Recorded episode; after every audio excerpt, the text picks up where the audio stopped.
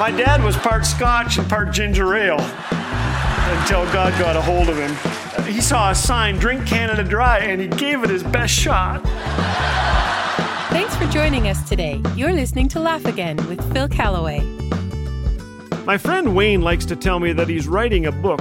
I've got the page numbers done, he says. now I just need to fill in the rest. Well, he's right. With all he's been through, he could write a book. At 3 a.m., Wayne awoke again, shaking uncontrollably. A quick visit to the garage calmed him, but how long could he keep his secret?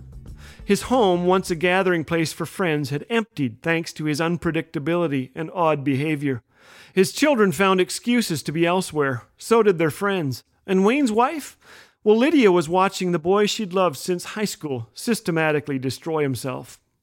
Wayne and I grew up together. I played hockey with him, played music with him, worshiped God with him.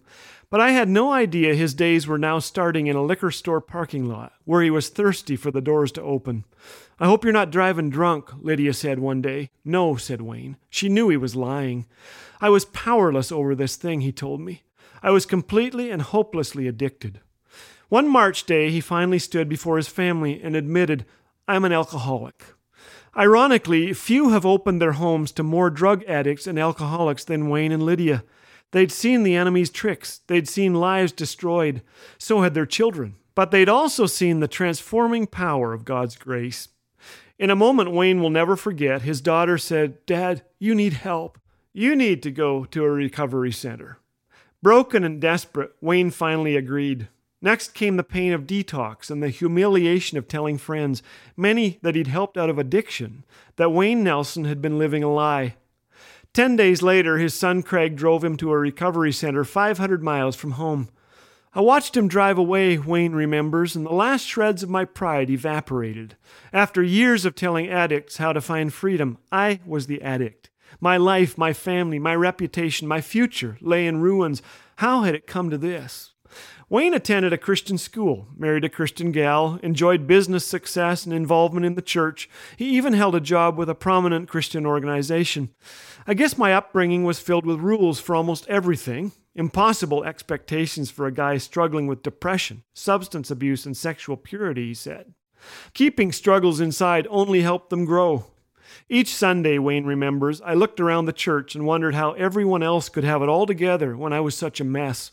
Alcohol helped dull the pain and silence the guilt. It soon became my refuge.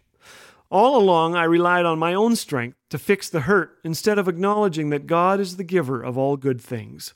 I finally understood that my own efforts got me nowhere, that every good and perfect gift really is from above. Everything I held on to so tightly was stripped away. In recovery, I found peace and forgiveness, but the consequences were enormous. My family had lost their faith in a husband and dad. I no longer had the crutch of alcohol to get me through the day. And I wondered was restoration possible? Would I ever find real joy? You know, one of the enemy's greatest lies is this just keep it in the dark. Years ago, Wayne memorized 1 John 1 9. If we confess our sins, he is faithful and just to forgive us our sins and to cleanse us from all unrighteousness. Wayne has seen the remarkable results of confession, repentance, and accountability. He never set out looking for a front row seat to God's grace, but that's what he got. Bringing things into the light has not only brought him joy and reconciliation, it has opened doors he could never have imagined. I can't wait to tell you the rest of Wayne's story next time on Laugh Again.